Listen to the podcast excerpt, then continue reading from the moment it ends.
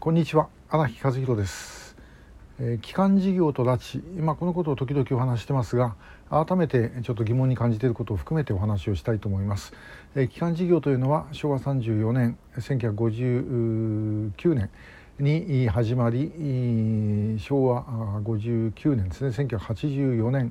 に終わる。その間に日本人日本国籍を持った人6800人を含めて9万3000人が北朝鮮に渡った、えー、という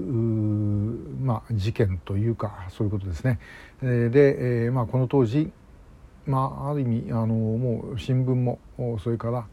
えー、テレビもそして、えー、政界もみんなですねこれを、まあ、推進する方であった、反対してた人はあのほとんどいなかった。えー、民団とかですね、えー、ごく一部だけ、えー、でした。で、えー、この基幹事業は、まあ、行ってから、あのもう言われていた宣伝と全く違うと、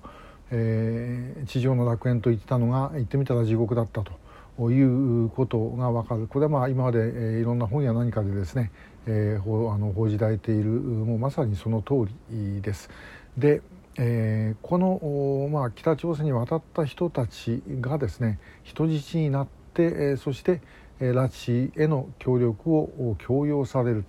えー、久米豊さんの拉致を実行した、李修吉という在日、まあ、これもですねまさにそうですね家族が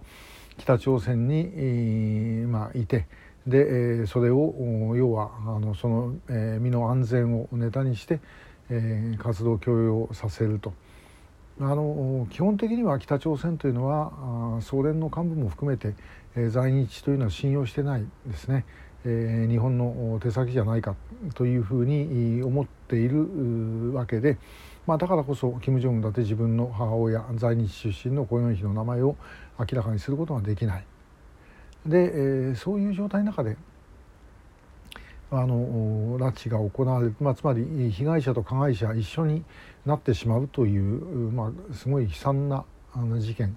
が起きているわけですね。これだから逆に言うとあの日本がもっともう早い時期にこの拉致のことに気が付いてそしてこれ対処をしていれば被害者を出さないというだけじゃなくて加害者も作らないで済んだということだろうと思います。でもまあ現実にはたくさんの人が同じような形で拉致とか北朝鮮の工作活動に協力させられた、えー、ということだろうと思うんですね。で問題今日、まあ、ちょっとお話しするあの疑問点というのは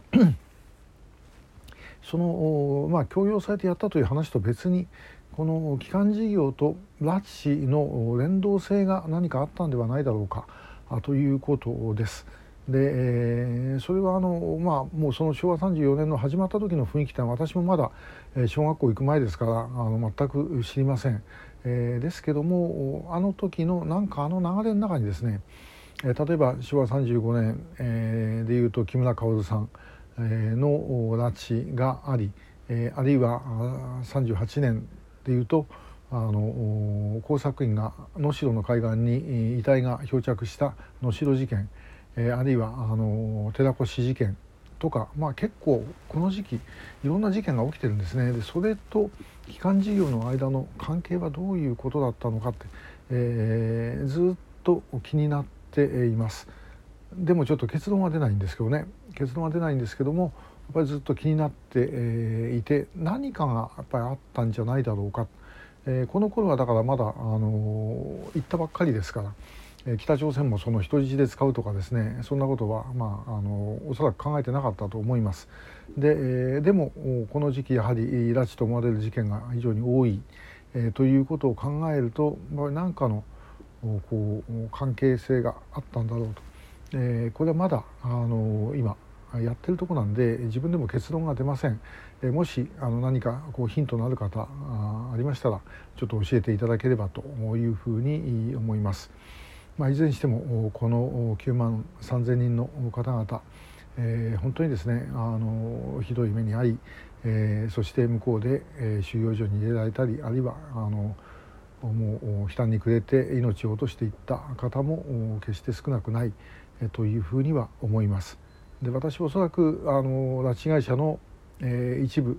の少なくとも一部の人たちはもう一般社会に出てですね在日の帰国者というようなことにされて、えー、なんとか暮らしているということではないかと思うんで、